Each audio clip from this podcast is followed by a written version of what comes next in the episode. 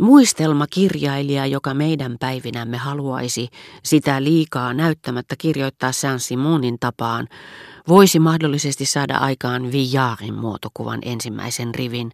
Hän oli jokseenkin suurikokoinen tumma mies, olemukseltaan eloisa, avoin, estoton. Mutta mikä determinismi voisi saada hänet keksimään seuraavan rivin, joka alkaa näin, ja totisesti vähän hullu. Aito vaihtelu piilee tässä todenmukaisten ja odottamattomien ainesten yltäkylläisyydessä, sinisten kukkien kattamassa lehvässä, joka vastoin odotuksia ponnahtaa esiin jo täpötäydeksi päättelemästämme pensasaidasta, kun taas vaihtelun puhtaasti muodollinen jäljittely, ja tämä määritelmä pätee kaikkiin muihinkin tyylin ominaisuuksiin, on yksinomaan onttoa ja tasapaksua.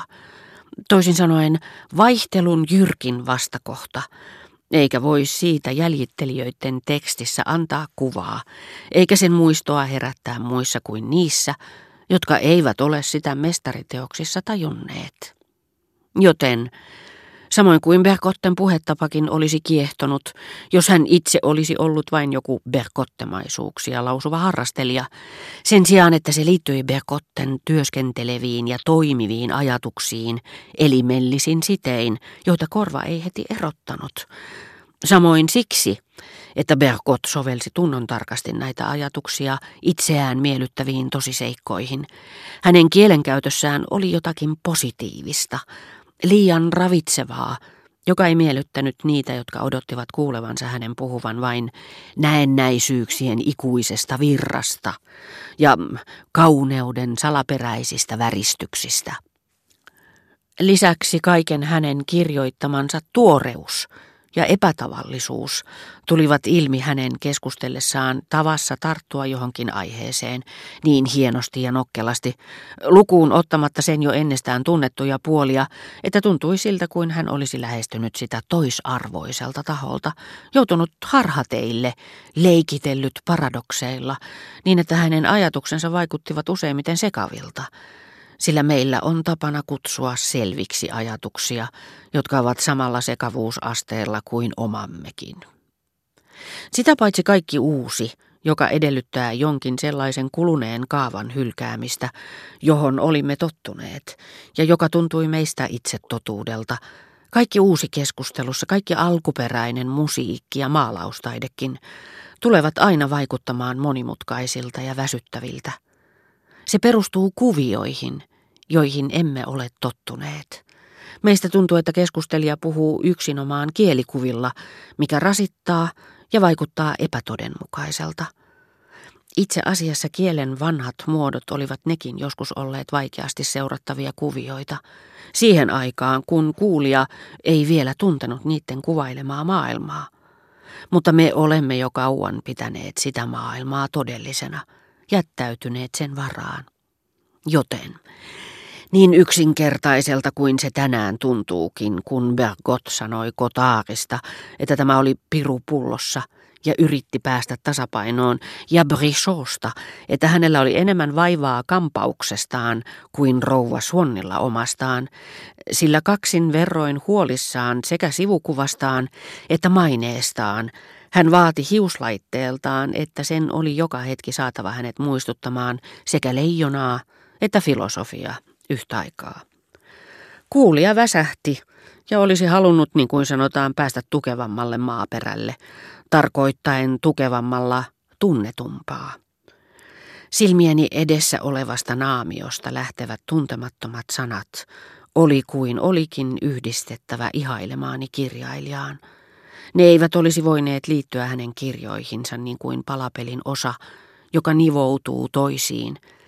Ne liikkuivat eri tasolla ja vaativat siirtämistä, minkä toimenpiteen ansiosta toistellessani eräänä päivänä lauseita, joita olin kuullut Berkotten suusta, tavoitin niistä hänen kirjallisen tyylinsä kaikki raudoitukset, joiden eri osat saatoin tunnistaa ja nimetä tässä puhutussa tekstissä – joka oli vaikuttanut minusta niin erilaiselta.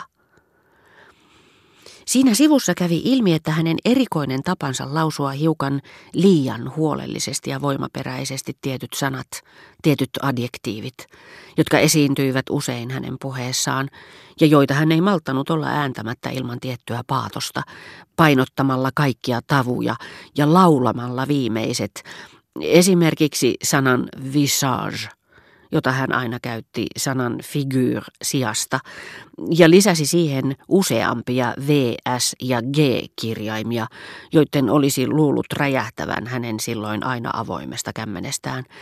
Vastasi tarkoin edustavaa sijaintia, jolla hän tekstissään valaisi rakastamiaan sanoja, joita edelsi jonkinmoinen marginaali, ja jotka oli sävelletty lauseen kokonaisuuteen siihen tapaan, että siinä oli tahtivirheen uhalla otettava lukuun niiden koko kesto. Siitä huolimatta ei Bergotten puheesta erottanut tiettyä valaistusta, joka hänen kirjoissaan, niin kuin eräitten muidenkin kirjailijoiden teoksissa, usein muuntaa sanojen näkyvää muotoa kirjoitetussa virkkeessä. Se johtunee siitä, että tuo valo tulee suurista syvyyksistä, eikä ulota säteitään sanoihimme saakka hetkinä, jolloin keskustelun välityksellä toisille avoinna olemme jossakin määrin suljettuja omalle itsellemme. Siinä mielessä hänen kirjoissaan oli enemmän äänenpainoja, vaikuttavampi sävy kuin hänen puheessaan. Tyylin kauneudesta riippumaton korostus, josta tekijä itse todennäköisesti ei ole tietoinen, sillä sitä ei voi irroittaa hänen persoonallisuutensa kaikkein sisimmästä. Juuri tämä korostus Berkotten teoksissa, niissä kohdin, missä hän oli täysin oma itsensä, tahditti hänen kirjoittamansa, silloin usein varsin toisarvoiset sanat. Tätä korostusta ei ole merkitty tekstiin. Se ei näy siinä millään tavalla ja liittyy silti itsestään virkkeisiin. Niitä ei voi lausua toisin. Juuri se oli kirjailijassa haurainta, ja samalla kuitenkin syvällisintä. Juuri siitä tulee hänen luonteensa tuomari. Se ratkaisee, oliko hän osoittamistaan kovuuden merkeistä huolimatta hellä, kaikesta aistillisuudestaan huolimatta tunteellinen. Tietyt puhetyylin erikoisuudet, joita vähäisten jäännösten muodossa tapasi Berkotten keskustelusta, eivät olleet hänen yksityisomaisuuttaan, sillä kun myöhemmin tutustuin hänen sisariinsa ja veljiinsä, tapasin ne heissäkin, huomattavasti korostetumpina. Esimerkkinä mainittakoon, että hilpeitten virkkeitten lopussa ääneen ilmaantui jotakin äkkinäistä ja käheää, Murheelliset lauseet ikään kuin kuihtuivat päättyessään ja kuolivat pois.